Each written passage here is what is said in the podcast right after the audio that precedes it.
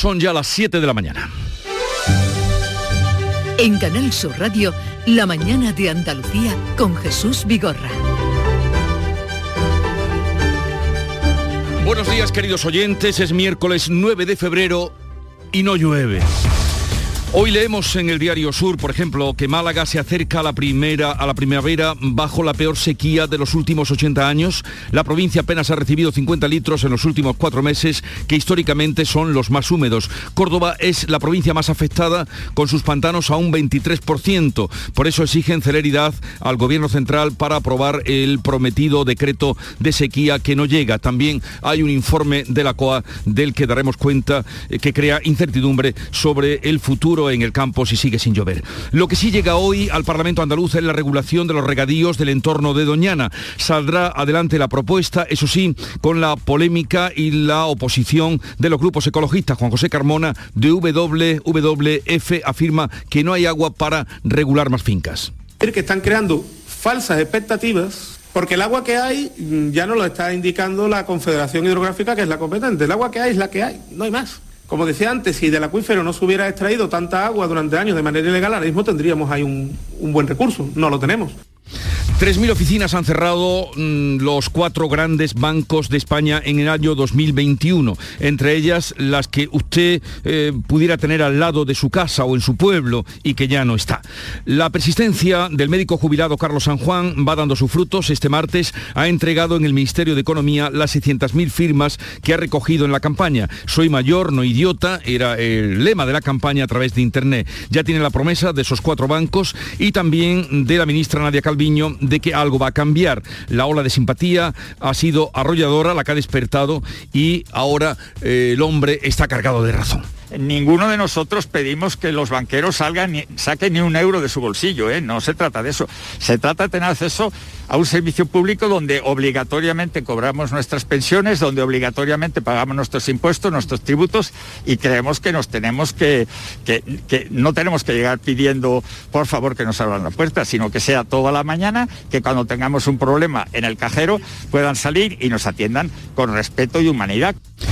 Veremos qué soluciones dan. Gobierno y sindicatos, por otra parte, seguirán hoy negociando la subida del salario mínimo de 965 a 1.000 euros. Son 35 euros más al mes. Una cifra que las patronales, las grandes y las pequeñas, ven inasumible en este momento.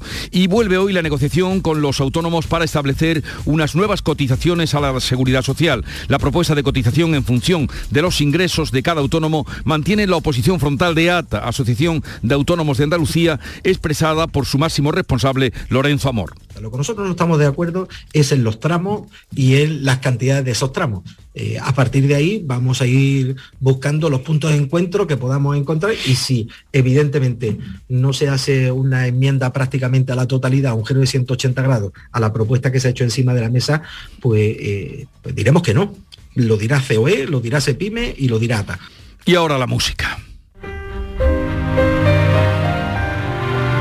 Esto que suena es la banda sonora de Madres Paralelas. Su autor, Alberto Iglesias, es uno de los cuatro nominados a los Oscar, junto a Alberto Mielgo, director del corto de animación El Limpia Parabrisas, y a Penélope Cruz, también por Madres Paralelas, y a Javier Bardén por ser Los Ricardos.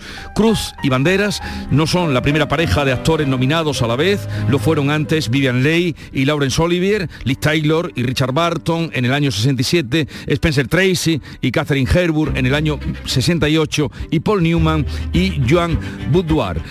O sea, una pareja, esta de españoles, que se incorpora a esa mm, pequeña historia.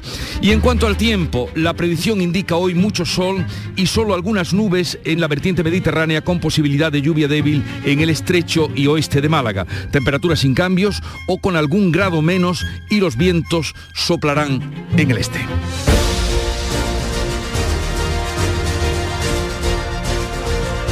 Y vamos a conocer ahora cómo amanece este miércoles en cada una de las provincias andaluzas. Salud Botaro en Cádiz. Ha bajado un poquito la intensidad del viento, hay 13 grados de temperatura en los termómetros, cielo despejado. ¿Cómo viene el día por el campo de Gibraltar, Fermín Soto? Bueno, pues aquí seguimos con viento de levante fuerte que empezará a mainar, eh, noticiable esto, esta tarde. nubosidad abundante, temperatura 15 grados máxima para hoy 16. En Jerez, Pablo Cosano. Pues tenemos 9 grados ahora mismo, 21 de máxima prevista, cielo limpio, probabilidad de lluvia 0%. En Huelva, Sonia Vela.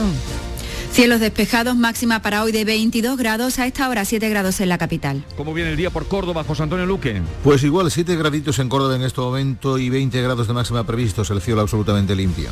En Sevilla, Pilar González. 22 grados de máxima es lo que se espera, ahora tenemos 9 grados y el cielo despejado. En Málaga, Matípola. Pues el cielo con alguna nube, 11 grados y vamos a llegar hasta los 17. Por Jaén, ¿qué se espera, Alfonso Miranda? Otro día que tampoco lloverá, las ranas empiezan a ir con cantimplora en esta provincia, cielo despejado, 8 grados en la capital. No perder el sentido del humor es lo más apropiado. ¿Y en Granada, Laura Nieto? Ni una nube. Tendremos temperaturas muy parecidas con 4 grados ahora mismo, máxima prevista 20. ¿Y cómo viene el día por Almería, María Jesús Recio? Cargado de sol, estable, las temperaturas agradables al mediodía 18, ahora tenemos 11.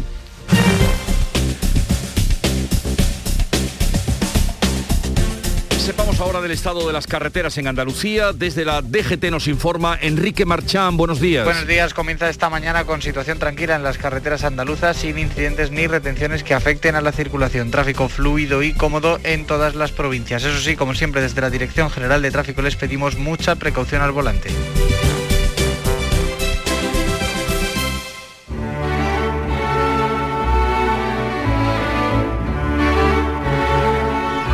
Viajar en tren desde Granada, una de las ciudades más visitadas del país, es una tarea imposible, cuenta el tempranillo.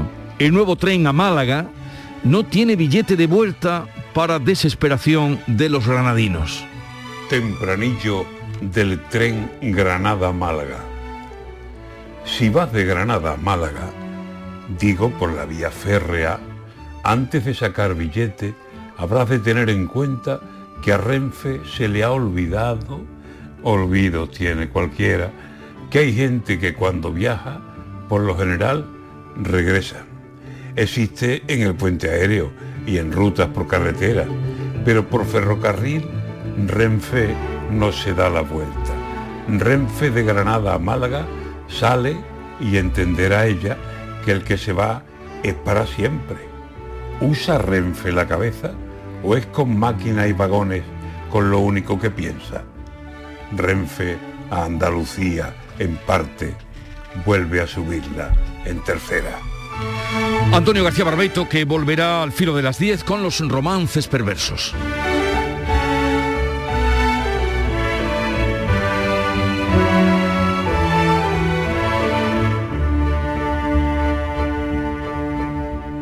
Siete, ocho minutos de la mañana que lo hiciste por mí. Recorrer todo Madrid con un peluche gigante. Pero cuando yo te vi, ay, qué vergüenza más grande. Este 14 de febrero igual hay otras formas de ser original, con un décimo del sorteo de San Valentín de Lotería Nacional. Son 15 millones a un décimo. Loterías te recuerda que juegues con responsabilidad y solo si eres mayor de edad. ¿Estás lesionado? Elige la fisioterapia avanzada de Clínicas Beyman. En Clínicas Beyman ponemos a tu servicio fisioterapeutas de primer nivel equipados con la última tecnología. Nuestra meta es tu recuperación. Somos la fisioterapia oficial de 18 federaciones deportivas de Andalucía. Si necesitas recuperar tu salud, tu rendimiento y tu bienestar, pide tu cita en clínicasbeyman.es. La mañana de Andalucía con Jesús Bigorra. Noticias. Vamos a contarles la actualidad de este día que pasa por el Parlamento andaluz, que acoge desde hoy el primer pleno del año con el debate de dos importantes leyes, una de las cuales, la de economía circular, cuenta con el rechazo de Vox. Carmen Rodríguez Garzón. Los de Abascal han presentado una enmienda a la totalidad a este proyecto clave en la apuesta del Gobierno por las políticas verdes. Se va a votar mañana jueves, pero su bloqueo podría empujar al adelanto de elecciones. Así se ha expresado Elías El portavoz del Gobierno, que entiende que esta enmienda a la totalidad es un error que golpea la estabilidad de Andalucía. No entendemos, este es el segundo golpe que da Vox a la estabilidad de Andalucía.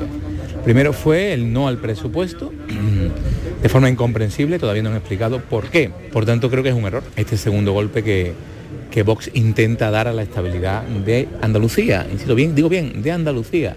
Por tanto, yo espero que todavía estén a tiempo para rectificar. Vox eh, dice que esta ley, ley de economía circular, favorece a las élites y penaliza a las empresas. Un canto, ha dicho Manuel Gavira, a la Agenda 2030. La Agenda 2030 en España la lidera el secretario de Estado, es un comunista. Esto no es mentirle ni, ni faltar a la verdad a los andaluces y a los españoles. Esta es una agenda progresista. La dirige un comunista en España. Que Moreno Bonilla quiere hacer ser socialista o, sigue soñando en socialista. Bueno, pues es su problema, él tendrá que dar sus explicaciones. El PSOE aún no ha aclarado el sentido de su voto, por lo que está en el aire su aprobación. En cambio, la que sí saldrá adelante es la propuesta del Partido Popular y Ciudadanos para regularizar los cultivos de regadío del entorno de Doñana. Beatriz Galeano. Propuesta que cuenta con el rechazo de los grupos ecologistas y de la propia Comisión Europea por la ampliación de regadíos que conllevaría esa regularización de hasta un millar de hectáreas de fresas que llevan 30 años en un limbo legal. La consejera de Agricultura y Desarrollo Sostenible ha solicitado una reunión al comisario europeo para disipar las dudas que ha suscitado en Bruselas este asunto. Carmen Crespo. Me pregunta por una cuestión que es del Parlamento. Yo lo que le puedo decir, mi responsabilidad es Doñana y lo que a hablar con el comisario es el tema de Doñana. Lo otro es un tema parlamentario. Nosotros le hemos pedido una reunión para hablar de Doñana, que es lo que es mi, mi responsabilidad, hablar de Doñana y explicarle todas las mejoras que hemos hecho en Doñana. El portavoz de WWF en Doñana, Juan José Carmona, insiste en que no hay agua para regar estas fincas. decir que están creando falsas expectativas porque el agua que hay mm, ya no lo está indicando la Confederación Hidrográfica que es la competente. El agua que hay es la que hay, no hay más. Como decía antes, si del acuífero no se hubiera extraído tanta agua durante años de manera ilegal, ahora mismo tendríamos ahí un, un buen recurso. No lo tenemos. Mientras, la situación de sequía en los pantanos de la cuenca del Guadalquivir es más que crítica. Olga Moya. El pantano de Iznájar no llega al 24% de su capacidad. Los agricultores y ganaderos están desesperados y lo peor es que no hay previsión de lluvias a corto plazo. Según un informe de COAG, la mitad del campo español está en alerta por sequía. Rafael Navas, el responsable de Asaja en Córdoba, dice que esperan que el Gobierno central apruebe ya el decreto de sequía. Es esencial para que agricultores y ganaderos tengan exenciones fiscales y ayudas. Creemos que hay que aplicar cuanto antes todas estas medidas, pero no solo el decreto de sequía, sino otras muchas más medidas que son necesarias ante el brutal incremento de costes que estamos teniendo.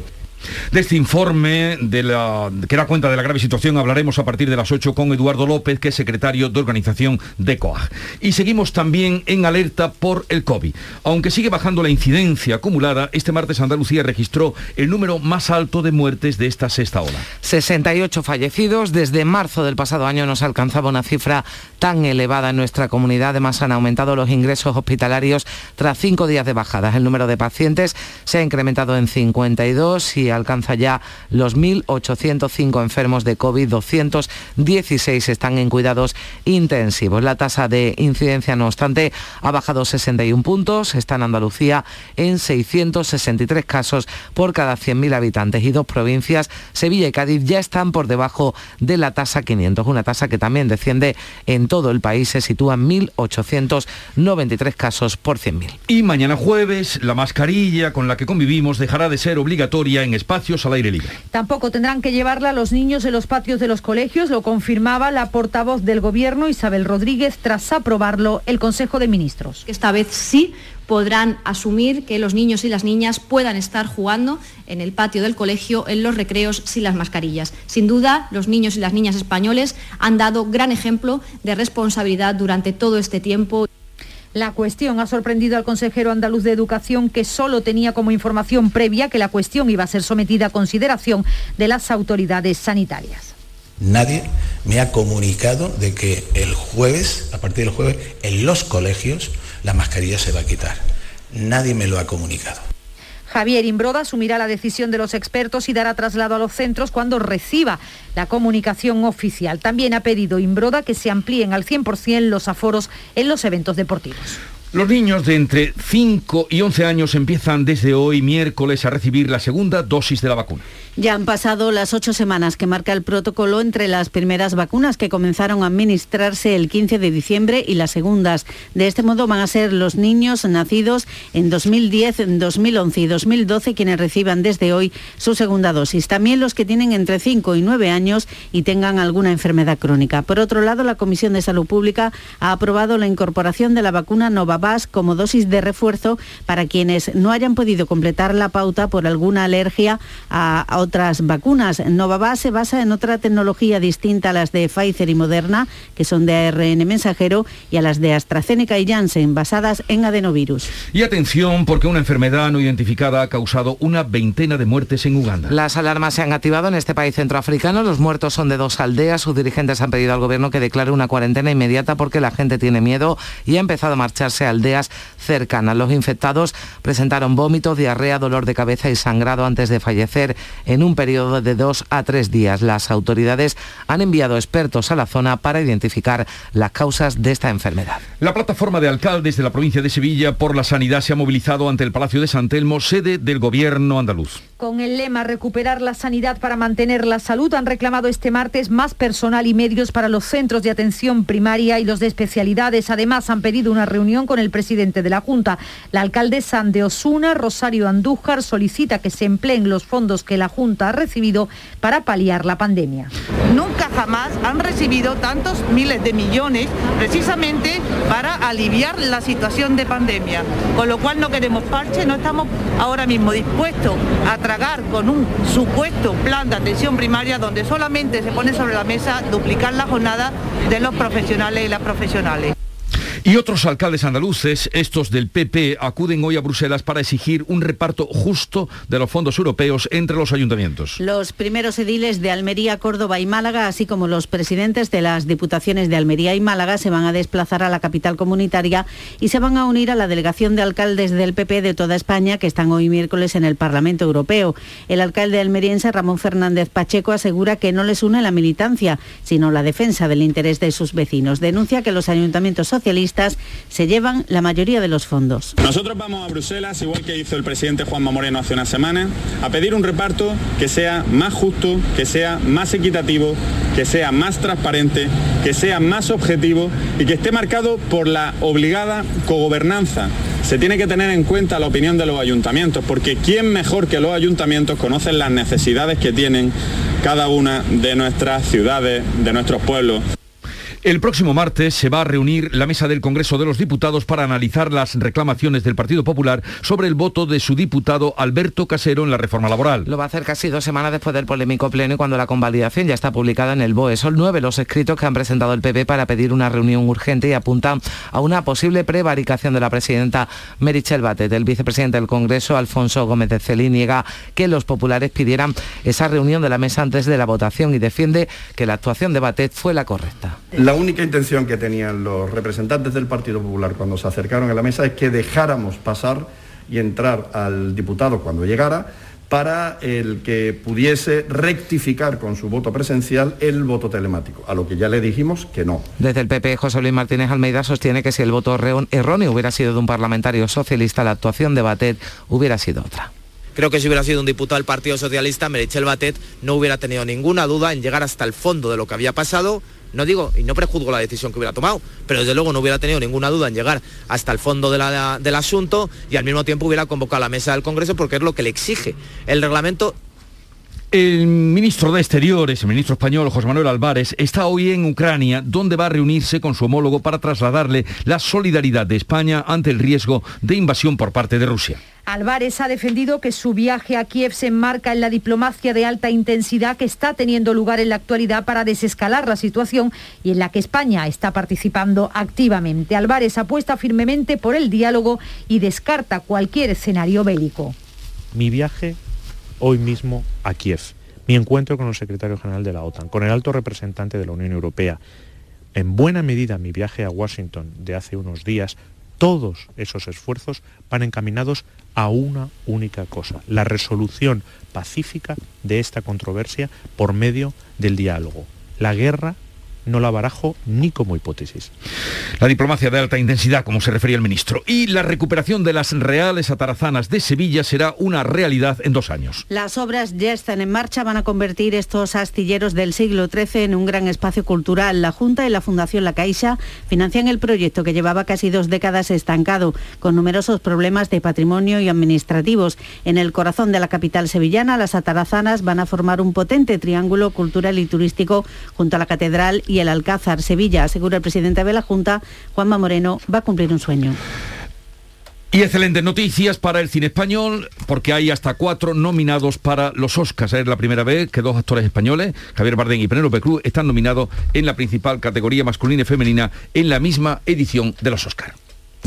La mañana de Andalucía.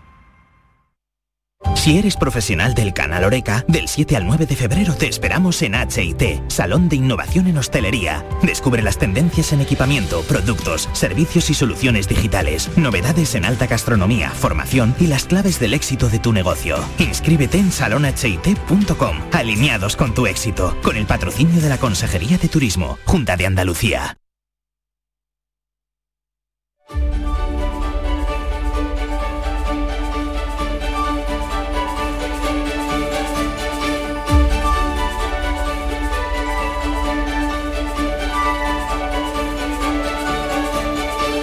Llega el momento de la revista de prensa con Paco Reyero. Buenos días, Paco. Buenos días Jesús, 720, la hora en punto, la vanguardia que entrevista a Jan Stoltenberg, el secretario general de la OTAN, quien afirma no tenemos ninguna certeza sobre las intenciones de Putin. ¿Y quién puede tener certezas realmente sobre el presidente ruso? El jefe de la alianza, Stoltenberg, que advierte de que negociar en público hace aún más difícil la solución. Parece que apunta a Macron. El mundo, Putin desprecia a Macron y niega un compromiso de desescalada en Ucrania. El presidente ruso solo alcanzará acuerdos con Estados Unidos, con Biden. En el país leemos que Moscú dice a París que el liderazgo de la OTAN lo tiene otro país. El país claramente es Estados Unidos, es Washington, la Casa Blanca. Y mientras que hace España, lo acabamos de comentar, en el Independiente leemos que el ministro de Exteriores, José Manuel Álvarez, inicia en Kiev eh, una gira por la paz que le llevará a Lyon y a Bruselas en 24 horas y admite que la situación es muy grave y muy peligrosa, pero que no quiere ni inquietar ni angustiar a la población. Y sobre el terreno ucraniano recomendamos el reportaje de Andrew Ruth, eh, que escribe una crónica para The Guardian que recoge en español el diario.es, está a golpe de clic para la audiencia. Así viven los vecinos el despliegue militar en Rusia, tanques, soldados, armas. Es eh, muy difícil ver esto, dicen los vecinos, y no pensar que va a haber una guerra. Y la campaña Soy mayor, no idiota, que alcanza las 600.000 firmas también hoy reflejada en la prensa. Foto de portada de la vanguardia, vemos a un señor andando por la calle, mirando a cámara y portando una caja donde eh, leemos el cartel Soy mayor, no idiota, una caja que contiene 600.000 firmas reclamando atención humana a los bancos, esas entidades de caridad, de buenos sentimientos, y él es Carlos San Juan, de 78 años, que entregó ayer en el Ministerio de Hacienda ese número de firmas reclamando un trato más humano de las entidades bancarias y contra la exclusión digital que supone para muchos mayores no poder realizar sus operaciones más que a través de cajeros o de aplicaciones digitales. Por cierto que San Juan se reunió con la vicepresidenta, se encontró con la vicepresidenta Nadia Calviño. En el Independiente apuntan que 2029, es decir, dentro de siete años, será el momento en que España se va a quedar sin trabajadores para poder cubrir, poder abastecer tanta pensión. El país dedica su editorial a la modernización y adaptación de las residencias que deberán ser es el titular de ese editorial del país, verdaderos hogares, según los planes del Ministerio de Derechos Sociales. En vez de forzar a los ancianos a adaptarse a las residencias, son las residencias las que deben adaptarse a los ancianos eh, reclaman en el país. La atención al público, Jesús, que se está deshumanizando no ya solo en los bancos, sino también en servicios básicos como el sanitario. Ahora el médico nos atiende a través de una pantalla y eh, Ignacio Camacho escribe en ABC que ser viejo significa haber sobrevivido a muchas circunstancias penosas que ni imaginamos los que hemos crecido en la modernidad indolora, merecen que se les mire y se les trate de otra forma, al menos eh, que solucionar un trámite de poca monta o de poca monta no se le vuelva una aventura incómoda. Y sobre las inminentes elecciones de Castilla y León, también referencias. En las portadas de ABC y del Mundo vemos a Mañueco, el candidato del PP a la Junta de Castilla y León, saliendo a abrazar a Ayuso en un paso de cebra que es como salir a la calle a ver quién me ayuda, quién puede andar por ahí que me eche un cable, tal y como está la perspectiva electoral. A veces detecta inquietud, por cierto, en Génova, en la presidencia del PP, por si la subida de Vox en Castilla y León perjudica a Casado y también a Moreno. El Mundo abre su edición criticando al presidente Sánchez, consideran en ese diario que reta el presidente a la ley electoral y usa el boletín oficial del Estado para hacer campaña. El Consejo de Ministros, que aprueba los planes estratégicos para el campo y contra la despoblación a solo cinco días del 13F de las elecciones de Castilla y León. Es un asunto que también destaca eh, The Objective. Usar fondos para dopar elecciones es el editorial del mundo. Y entrevista al eh, presidente Sánchez, a Pedro Sánchez, en el diario.es con este titular destacado. La estabilidad está garantizada y la salud del gobierno de coalición está blindada. En el confidencial leemos que el Partido Popular descarta fichar a Rivera tras su salida, la salida también con polémica del despacho Martínez Echevarría. Sí, no nos aporta nada, es el sentir de Génova sobre la figura del fundador de Ciudadanos, según destacan en eh, el confidencial, aunque hay otras voces que eh, miran dentro del PP a Rivera eh, con un cierto interés, o al menos no con tanto desprecio. El equipo de García Egea se le juzga con benevolencia. Los hay además, como digo, muy críticos con cómo se comportó con el PP y no quieren tener eh, relación alguna con Rivera. Y en el Independiente, está, igual que en otras cabeceras, uno de los nombres del día, el invitado por el PSOE y Podemos a la comisión del Congreso. Las vacunas contra el COVID no salvan vidas, son las palabras de Juan Ramón Laporte, el catedrático de farmacología, que han desatado la polémica en su intervención, como sabes Jesús, en esa comisión parlamentaria por la denuncia de los efectos adversos de las vacunas. Buenos días, eh, Nuria Gaciño. ¿Qué tal? Muy buenos días.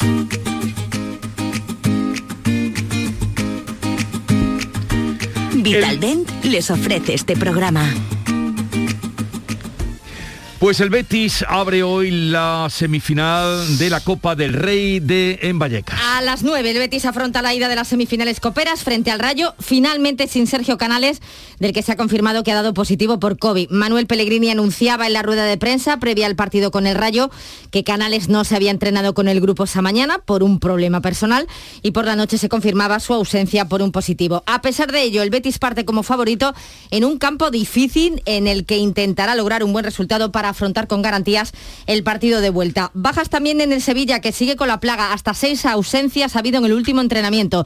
En el Cádiz, presentados Idrisi y Rubén Alcaraz. Y en el Granada, el guardameta Maximiano ya empieza a despertar el interés de otros clubes. E interés siempre despierta Juan Carlos Unzué, quien fuera portero del Sevilla en los 90, va a recibir el próximo 23 de marzo el dorsal de leyenda que otorga el club de Nervión, no solo por sus méritos deportivos, sino también porque es el vivo ejemplo del nunca se rinde en esa lucha contra Lela, la enfermedad que padece desde hace dos años. El Unicaja de Málaga se complica la vida en Europa. Y tanto porque vaya manera de perder esta vez ante el Prometei en Ucrania por 70-69 por solo un punto de diferencia en el tercer partido del top 16 de la Liga de Campeones de Baloncesto. Los malagueños ganaban por tres de diferencia, pero en los últimos ocho segundos el equipo ucraniano fue capaz de remontarles con un triple más un tiro libre adicional. Con esta derrota el Unicaja se complica el pase a los cuartos de final. Más baloncesto para hoy. El Betis recibe a las 8 al Fuenlabrada con, en partido aplazado en su día Por COVID, toda una final eh, ante un rival directo por la permanencia y pendientes también del balonmano con la visita del Ángel Jiménez de Puente Genil al San Pablo Burgos en la vuelta de la tercera ronda de la Copa del Rey parte con una eh, ventaja de 8 goles.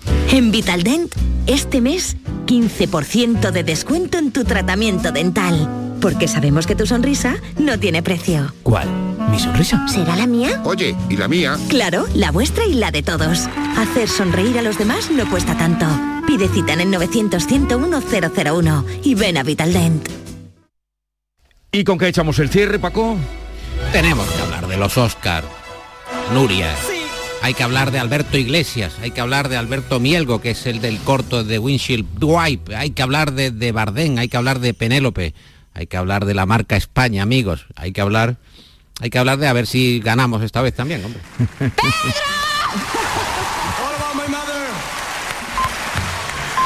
Gracias Paco, Nuria, que tengáis un buen día. Llegamos a las siete y media. En Canal Sur Radio, La mañana de Andalucía con Jesús Vigorra.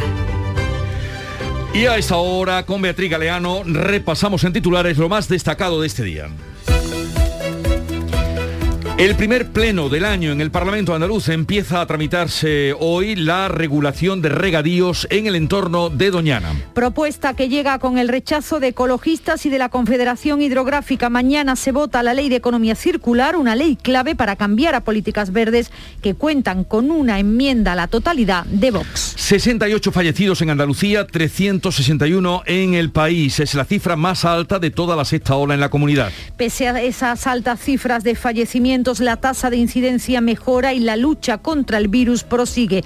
Andalucía comienza a inocular hoy la segunda dosis a los niños de entre 5 y 11 años que han cumplido 8 semanas desde el primer pinchazo. Habrá que esperar un poco más para que las cuarentenas bajen de los 7 días. La Comisión de Salud Pública retrasa la decisión. Lo que sí se hará realidad mañana es la retirada de las mascarillas al aire libre y en los patios de los colegios siempre que se pueda guardar la distancia de seguridad. Gobierno y sindicatos seguirán hoy negociando la subida del salario mínimo de 965 a 1.000 euros con carácter retroactivo desde el 1 de enero. Las patronales de empresas grandes y pequeñas rechazan el nuevo aumento, argumentan que supondrá un riesgo serio para el empleo y para los trabajos no cualificados. Los bancos y el gobierno se comprometen a dar un trato más humano a los mayores.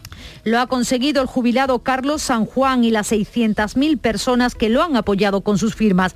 La ministra Nadia Calviño tendrá a final de mes un plan que dé respuesta a sus reivindicaciones con atención especial con un horario más amplio. Benedicto XVI pide perdón por los abusos cometidos bajo su responsabilidad y niega haberlos encubierto. El Papa emérito responde así a la divulgación de un informe que afirma que estuvo al corriente de cuatro curas pederastas cuando era arzobispo de Múnich. Una árbitra de fútbol sufre graves insultos machistas durante un partido de niños en Puerto Real. Palabras ofensivas que están recogidas en el acta de la denuncia las profirieron padres y aficionados. Hay dos identificados que se enfrentan a multas y sanciones. El funeral por Esther López se oficiará hoy en Traspinedo.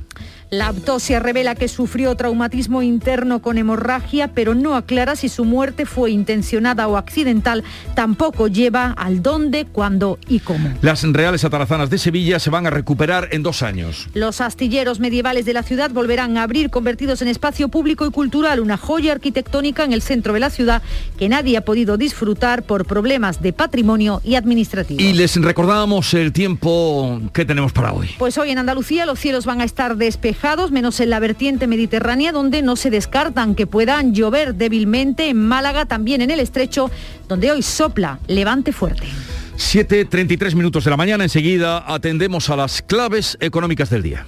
Cajamar pone a disposición de empresas y autónomos la plataforma de ayudas públicas para informarte, gestionar y financiarte cualquier ayuda de los fondos de recuperación europeos Next Generation, que cuentan con más de 150.000 millones de euros para España. Desde la plataforma solicitas la gestión de la ayuda y nos encargamos de todo para conseguir la mejor para tu negocio. Infórmate en nuestra web o nuestras oficinas. Cajamar, distintos desde siempre.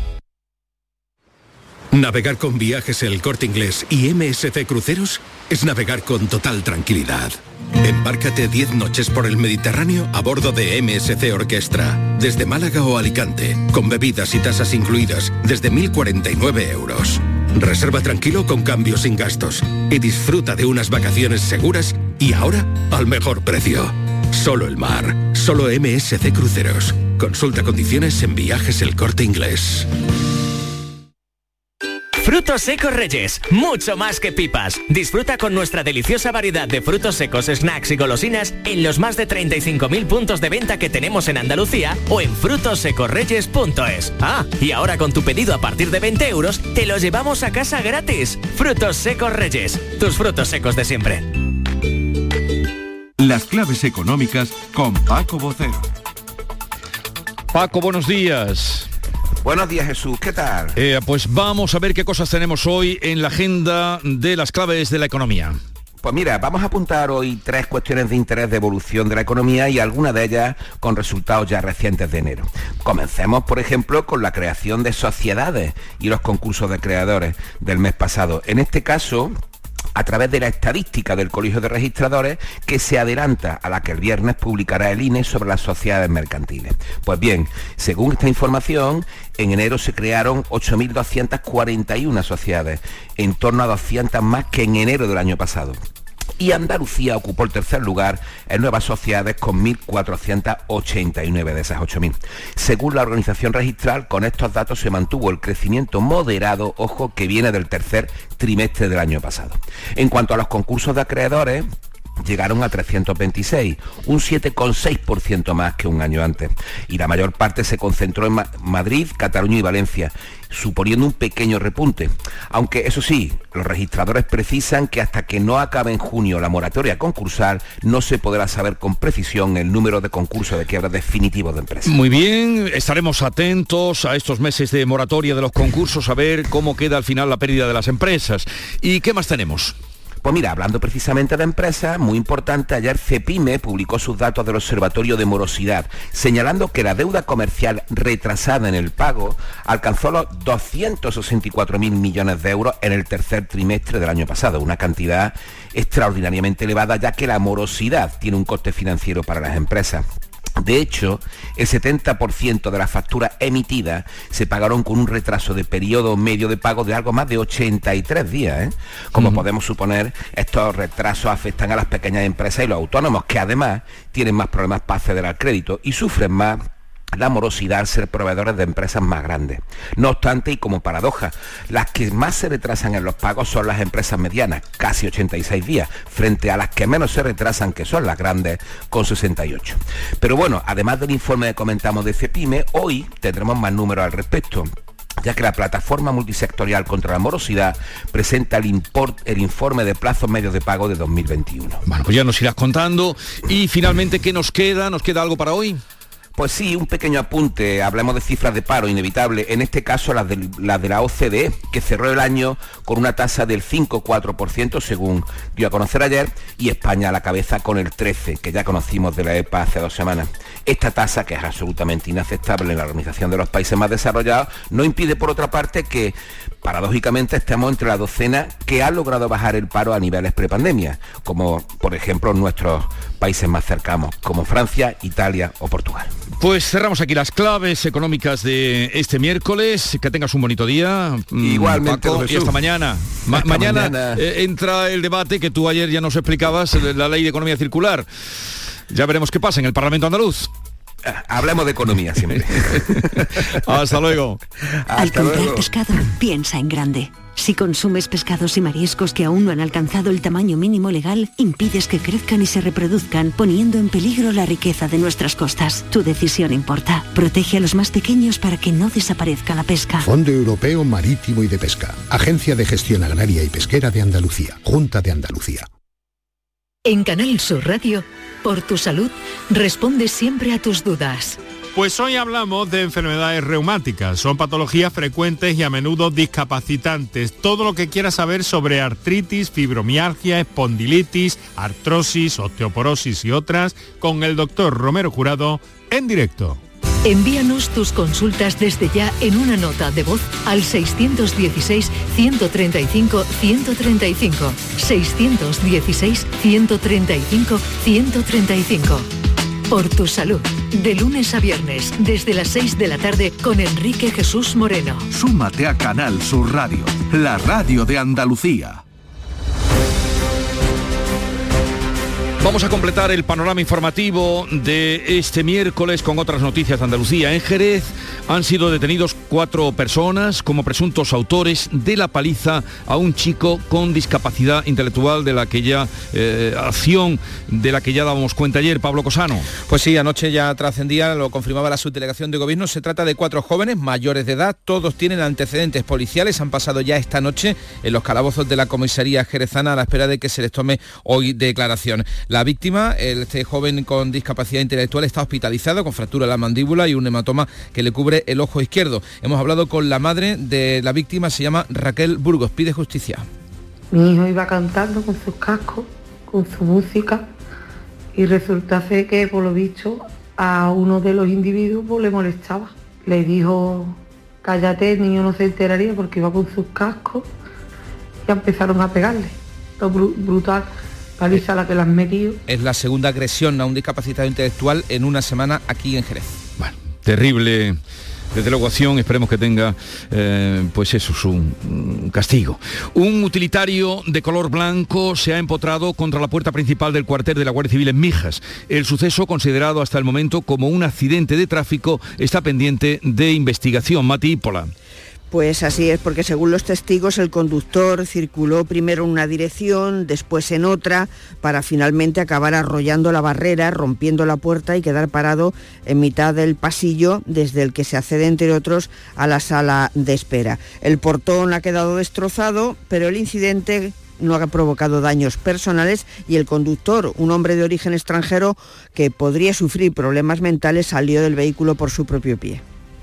La familia del funcionario del Servicio de Vigilancia Aduanera fallecido el pasado julio en aguas del Estrecho tras caer al mar durante una persecución, el helicóptero en el que trabajaba responsabiliza eh, la familia del fallecido al piloto de la aeronave y ha puesto el asunto en manos de los juzgados. Fermín Soto. Y por eso piden la declaración como investigado del comandante del helicóptero como autor penalmente responsable de un delito de imprudencia grave. Entienden que el accidente se produjo principalmente por una negligencia inexcusable del piloto. Piden unas declaraciones como testigos del copiloto de la aeronave, de distintos compañeros del fallecido o del jefe de la unidad combinada de vigilancia aduanera en Algeciras. Los hechos ocurrían en la noche del 11 de julio a, unos 50 kilómetros al este de Soto Grande, en San Roque. En Granada, en la tarde de ayer, se produjo durante horas un rescate muy complicado de tres pasajeros de un yate de lujo que encallaba en Carchuna. Laura Nieto. Fue una operación compleja por culpa del oleaje, aunque los bomberos de Motoril finalmente podían acceder a la embarcación con una escalera para evacuar a dos hombres y una mujer que además está enferma. También lograban sacar la medicación de la pasajera y dos perros. El yate de momento queda varado en las rocas. La alcaldesa de Carchuna, Concepción Abarca, explicaba que la Guardia Civil se hará cargo de la vigilancia hasta que Capitanía autorice su reflote. La Guardia Civil se hará cargo de vigilar cómo está el yate porque no se tiene, no se puede reflotar y tendrán que presentar un proyecto para reflotar el barco o reflotarlo o sacarlo por la orilla. La embarcación de más de 20 metros de eslora tiene bandera británica. Ha sido condenado un hombre por ignorar una orden de alejamiento al escribir por una aplicación de mensajería a un amigo de su ex pareja para ponerse en contacto con ella. Almería, María Jesús Recio. El juzgado de lo penal número 5 de Almería ha condenado a este hombre a seis meses de prisión por un delito de maltrato. En septiembre de 2021 le impusieron una orden de alejamiento y la semana siguiente, con ánimo de infringirla y con conocimiento de su vigencia, dice la sentencia que contactó con un amigo de la mujer para solicitarle información sobre ella. Le pidió que la llamara, le facilitó su teléfono y quería que le dijera que él se encontraba mal. En este caso de violencia sobre la mujer no ha quedado acreditada otra denuncia contra este hombre por realizar pintadas en la fachada de la casa de la víctima para también intentar ponerse en contacto con ella. En Cádiz, la demolición de los locales de la playa de la Casería puede ser inminente y los pescadores están preocupados por si les dará tiempo o no a trasladar todos sus enseres. Salud, votaron. Los pescadores que han recibido una carta de costas en la que se señala este viernes como el día para los derribos de esos locales y ahora, como decías, están preocupados. No saben si tendrán tiempo para trasladar los enseres a los módulos provisionales que el ayuntamiento está instalando en una zona municipal. El presidente de la Asociación de Pescadores, Luis Rodríguez pero por lo pronto para poder refugiar a los que tenemos los, los aquí en las casetas son ocho, los más urgentes, pero si no destraban por dentro es como si no hubieran traído más. No sé si tendrán tiempo de armarlo en estos dos días. Pues el ayuntamiento eh, lo define de operación de urgencia, la quiere terminar hoy mismo, por el momento no afecta a los dos establecimientos de hostelería. Pues vamos a adelantarles, son las 7.44 minutos, eh, que hoy hablaremos a partir de las 8 con Eduardo López, el secretario de la organización de COA, y es una organización que ha hecho un informe eh, tremendo que muestra la incertidumbre ante el inicio de la campaña de regadío y con las regiones más afectadas por la sequía que son Andalucía y el sur de Extremadura y Castilla-La Mancha. Después de las 9 hablaremos con María del Carmen Castillo, viceconsejera de Educación, para ver cómo eh, se prepara ese levantamiento de la mascarilla en el patio de los colegios a partir de mañana jueves. Hay algunas comunidades que no eh, van a, tomar, no van a seguir esta iniciativa de levantar la mascarilla en el patio. Y ah, en el tema del día, en el programa La Mañana de Andalucía, hoy hablaremos del COVID persistente a partir de las 10 de la mañana para aclarar todas las dudas que tengan. Y luego recibiremos la visita de Mavi Doñate, que ha escrito corresponsal de Radio Televisión Española en Asia, que ha escrito un libro sobre su experiencia en China. En la mañana de Andalucía de Canal Sur Radio, las noticias de Sevilla. Con Pilar González. Hola, buenos días. Las atarazanas de Sevilla estarán listas en dos años tras una inversión de 20 millones de euros, mientras que los datos de la pandemia van dando respiros por los contagios y hospitalizados. Sin embargo, los fallecidos son 10 en las últimas horas. Esta mañana la ministra de Defensa, Margarita Robles, visita la base militar del Copero en dos semanas para conocer unidades de helicópteros, artillería y guerra electrónica del Ejército de Tierra. En cuanto al tiempo, hoy tenemos el cielo despejado, viento del este flojo más intenso en el entorno de la Sierra Sur. La máxima prevista es de 21 grados en Morón y 22 en Écija, Lebrija y Sevilla. A esta hora tenemos 9 grados en la capital. En la carretera hay retenciones en la entrada a Sevilla por la A49 de 4 kilómetros, uno por el patrocinio, uno por la autovía de Coria y otro por la de Mairena, tres en el Centenario sentido Huelva. En el interior de la ciudad, tráfico intenso en la entrada por el Alamillo, Avenida Juan Pablo II y en la Ronda Urbana Norte en ambos sentidos. Además, les contamos que una joven de 23 años que iba en patinete eléctrico ha sido arrollada por un turismo cuando cruzaba por un paso de peatones en la avenida del Greco en Sevilla Capital. El conductor, de 48 años, ha dado negativo en alcoholemia. ¿Te está afectando la subida de la luz? Claro que sí. Por eso en Insolac Renovables instalamos paneles fotovoltaicos de autoconsumo con los que podrás generar tu propia electricidad. Y ahora, con la subvención del 40% de la Agencia Andaluza de la Energía, lo tienes mucho más fácil. Entra en insolacrenovables.com e infórmate de las ventajas que tiene el autoconsumo. Insolac, expertos en energías renovables desde 2005. En Canal Sur Radio, las noticias de Sevilla. La incidencia de contagios ha bajado de los 500, está ahora en 461 casos por 100.000 habitantes, tras sumar 323 nuevos casos en las últimas horas. La cifra de fallecidos es alta, 10 personas han muerto. Los hospitalizados siguen bajando, son 401, 43 están en UCI. En los colegios hay 10 aulas cerradas en toda nuestra provincia y 16 han podido reabrir. Hoy en la Facultad de Matemáticas comienza a vacunarse con las segundas dosis los niños de 11 años que se vacunaron con la primera hace ahora ocho semanas. Y sobre la eliminación de las mascarillas en exteriores, a partir de mañana, el alcalde Antonio Muñoz considera que en las aglomeraciones de Semana Santa sería conveniente llevarlas y en cuanto a la feria, entiende que en el interior de las casetas se hará lo mismo que en el interior de los bares. Yo entiendo que en las casetas de feria pues se le aplicará el mismo régimen que ahora mismo tienen los bares y los restaurantes, donde cuando se está bebiendo normalmente pues no se hace uso de, la mascarilla y mientras tanto cuando no se está bebiendo pues hay que tener la mascarilla puesta y que si siguen eh, manteniéndose pues serán las que habrá que, que aplicar en el caso de las casetas de feria. Con el lema Recuperar la sanidad para mantener la salud, 90 alcaldes y concejales de la plataforma en defensa de la sanidad pública de Sevilla, de toda la provincia, se han concentrado ante las puertas del Palacio de San Telmo, sede del Gobierno andaluz. Reclaman personal y medios para los centros de atención primaria y piden dice el alcalde de Los Palacios, Juan Manuel Valle, que la Junta de Andalucía aumente su presupuesto. Estamos viendo cómo en nuestro municipio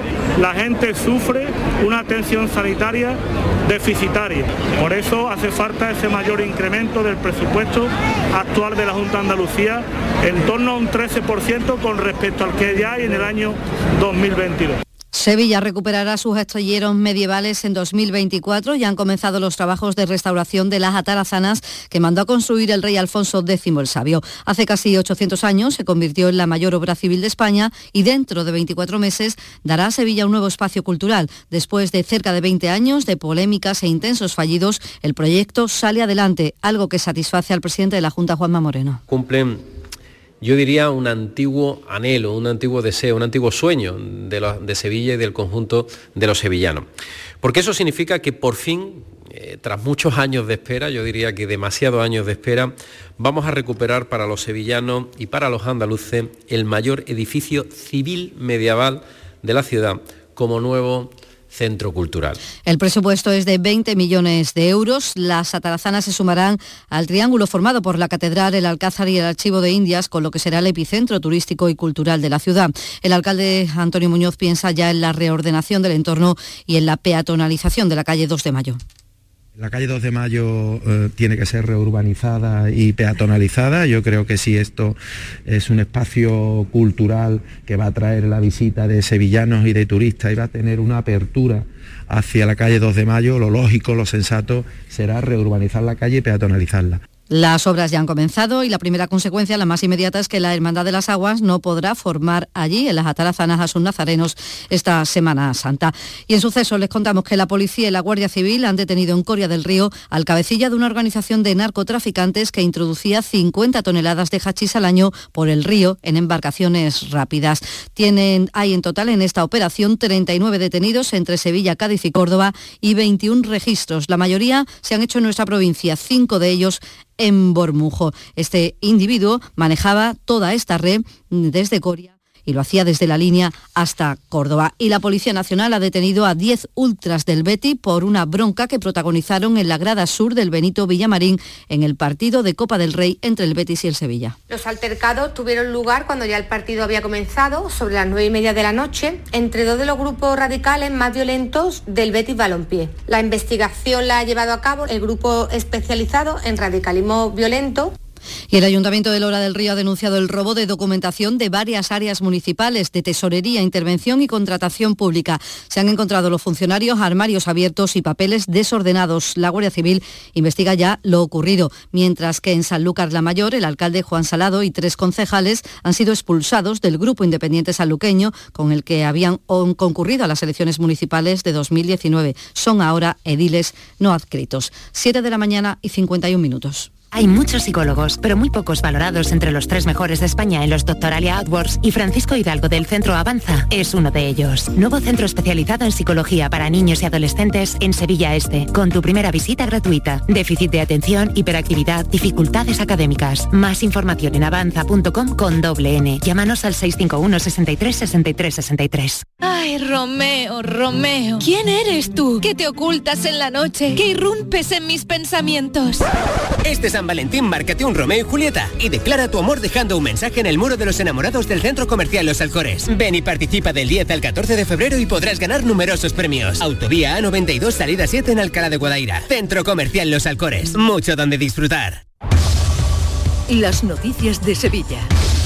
Canal Sur Radio. Sevilla es la provincia con mayor siniestralidad, laboral en 2021. Según un balance de UGT, en el sector de la construcción se dio el mayor aumento, un 11% de accidentes laborales. Además, los sindicatos amenazan con una huelga en el sector de la limpieza ante el bloqueo de las negociaciones del convenio colectivo. El secretario general de Servicios de UGT, Enrique Jiménez, asegura que las condiciones laborales que quieren imponer las dos grandes empresas perjudican a las limpiadoras de toda la provincia. Pretenden quitarles la antigüedad, quitarles días de propios o retirarles el plus de transporte. Así como comprenderán, no es posible negociar un convenio. Llevamos más de un año negociando con las patronales para intentar cerrar un convenio que sea digno. Y el Círculo de Empresarios de Cartuja ha reclamado al Ayuntamiento un plan de actuaciones en esta zona en materia de mantenimiento y movilidad. Trabajan 30.000 personas en Cartuja con más de 500 empresas, pero hay carencias de transporte público, reparaciones o alumbrado. El presidente de esta entidad, Beltrán Calvo, ha agradecido al alcalde la reunión que han mantenido, pero pide hechos. De momento hay intenciones, porque lo que le hemos dicho y él está convencido que lo que es bueno para Cartuja es bueno para las empresas de Cartuja, si es bueno para las empresas de Cartuja se genera empleo, se pagan buenos sueldos, se pagan impuestos y todo eso queda en la ciudad. Y en Cultura, un ejemplar de la segunda edición de la Gramática Española de Elio Antonio de Nebrija se guarda ya en la Caja de las Letras del Instituto Cervantes en Madrid, junto a Tierra de Lebrija, donde nació. Este año se celebra el quinto centenario de su muerte, con más de 100 actos. El académico Juan Gil ha destacado sobre todo su trabajo que marcó las pautas de nuestro idioma como autor de la primera gramática de la lengua española. Bien merece hoy nuestro homenaje el sabio que, mientras sus compatriotas paseaban las armas de España por todo el mundo, decidió librar en solitario una batalla sin cuartel, incruenta, pero más necesaria y no menos dura y afanosa, la guerra contra la incultura y la barbarie. El Ayuntamiento de Sevilla va a crear una programación estable durante todo el año con 22 bandas de música que ofrecerán por todos los barrios conciertos de música de Semana Santa y de otras temáticas. Casi 50 actividades entre conciertos, pasacalles, exposiciones y masterclass. El delegado de Fiestas Mayores del Ayuntamiento, Juan Carlos Cabrera, lo ve como una apuesta nueva por la cultura.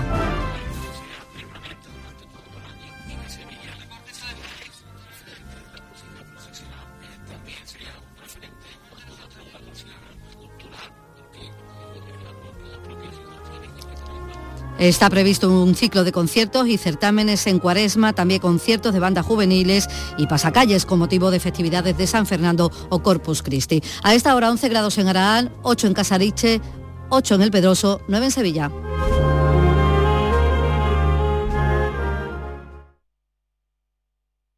Escuchas La mañana de Andalucía con Jesús Vigorra, Canal Sur Radio. Aquadeus, el agua mineral natural de Sierra Nevada, patrocinador de la Federación Andaluza de Triatlón, les ofrece la información deportiva.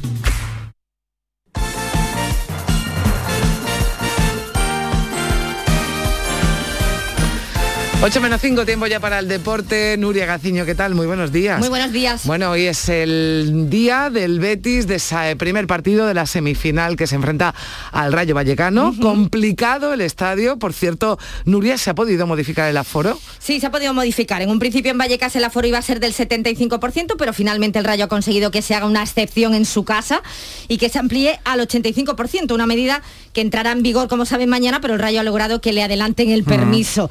En cualquier caso, da un poquito igual porque, eh, en fin, los béticos que van a poder acudir a Vallecas han tenido que buscar la vida por su cuenta, han tenido que ir a las taquillas a comprar las entradas eh, debido a que el Rayo pues no vendía entradas al Betis. El Betis que con o sin Sergio Canales, pues eh, parte como favorito en esta ida de las semifinales de la Copa del Rey. Canales que finalmente ha sido baja por culpa del COVID. Ha dado positivo, tienen que guardar eh, cuarentena. Y el técnico Manuel Pellegrini, que no percibe eso del favoritismo, ¿no? No lo percibe del mismo modo o no lo siente igual.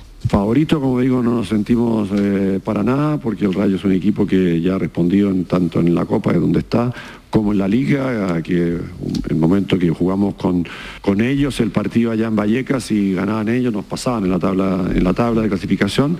Así que es un equipo que tiene los mismos méritos nuestros para intentar llegar a la final. Decía yo que los béticos que acudan a Vallecas han tenido que pasar por taquillas, han tenido que buscar la vida, los que vivan allí en Madrid o se han podido desplazar. Pero bueno, el Betis, aunque no cuente con muchos aficionados en Valleca, eh, sabe que tiene el apoyo, el entusiasmo de los suyos. Prueba de ellos, eh, como fue despedido el equipo ayer por la tarde, los alrededores del Benito Villamarín, los miles de béticos que acudieron a dar ánimos al Betis en esta gran cita en la que los verdiblancos pueden levantar un título. Pese a ello, Pellegrini insiste, ya lo contábamos ayer, Hmm. en que no tiene preferencias. No, predilección no hay por ninguna de las tres. También no es fácil mantenerse en las tres competiciones, entonces no va a ser un drama cuando perdemos un partido en la liga o si no se eliminan de alguna de las otras de las otras competencias. Creo que siempre va a ser un mérito el haber sido el único equipo que llegó avanzado en las tres. Así que no estamos pensando ni en perder ninguna de las tres ni en darle preferencia tampoco a ninguna. Esta es la opinión de Pellegrini, Ya, pero ya. hay muchos Bueno, béticos exactamente, que pregunta. si tuvieran que elegir, hombre, se decantarían por lo que hay más cerca, que es la Copa del Rey, y esto le ocurre a uno de los integrantes Mm. de ese Betis que ganó la última Copa del Rey en el 2005, Juanito, que vivió la alegría de alzar un título y ahora, hombre, en el pelotazo nos ha contado que se presenta esta gran oportunidad, hay que levantarlo. Yo siempre he levantado un título. Levantar un título es difer- es diferente a todo, porque, bueno, eh, evidentemente habrá jugadores que hayan jugado ya Champions, otros que no. En el Betis, bueno, pues algunos seguramente, la, no, ahora mismo no recuerdo, pero de, estar en otro equipo seguramente la haya jugado. Es una competición que al final la, la vas a poder jugar tarde o temprano, ¿no? Si estás en élite y, y sin embargo, bueno, Un título tienes que tener un poquito la fortuna de, estar en un equipo grande, ¿no? Para, para poder lograrlo, ¿no? ¿no? No es tan fácil estando en un Betis pues, pues poder levantar un título. Bueno, pues eh, lo primero que tiene que hacer el Betis es ganar hoy en Vallecas, en ese primer partido de eliminatoria de las semifinales. Veremos qué ocurre a las 9 eh, de la noche. Hablábamos en el Betis de esa importante baja de Canales. Nuriel Sevilla también continúa con plaga de bajas. Es increíble lo que está pasando al Sevilla con tanta baja, hasta seis ausencias ha habido en el último entrenamiento. A las conocidas de Suso Lamela se han, sumado la de Ocampos, Montiel, que tuvieron molestias en el partido de Pamplona, también la de Jesús Navas y Fernando, que ni siquiera estuvieron ante. Vamos a ver quién estará en condiciones para el partido del viernes ante el Elche, partido en el que no se puede fallar, tampoco puede fallar el Cádiz, que el sábado ante el Celta afronta otra nueva final. No faltarán a la cita Idris y Rubén Alcaraz, que ya han sido presentados, y otro de los nuevos en el Granada, Maximiano, está empezando a despertar el interés de otros clubes. Bueno, y el Unicaja de Málaga se complica la vida en Europa, Nuria. Y tanto, porque vaya manera de perder por tan solo un punto de diferencia. Perdieron, eh, de hecho iban ganando por tres puntos y en los últimos ocho segundos el Prometei de Ucrania eh, pudo remontar el partido, así que se complica el poder clasificarse para los octavos de final. Gracias, Nuria. Hasta aquí el deporte. Aquadeus, ahora más cerca de ti, procedente del manantial Sierra Nevada, un agua excepcional en sabor, de mineralización débil que nace en tu región. Aquadeus Sierra Nevada es ideal para hidratar a toda la familia y no olvides tirar tu botella al contenedor amarillo. Aquadeus, fuente de vida, ahora también en Andalucía.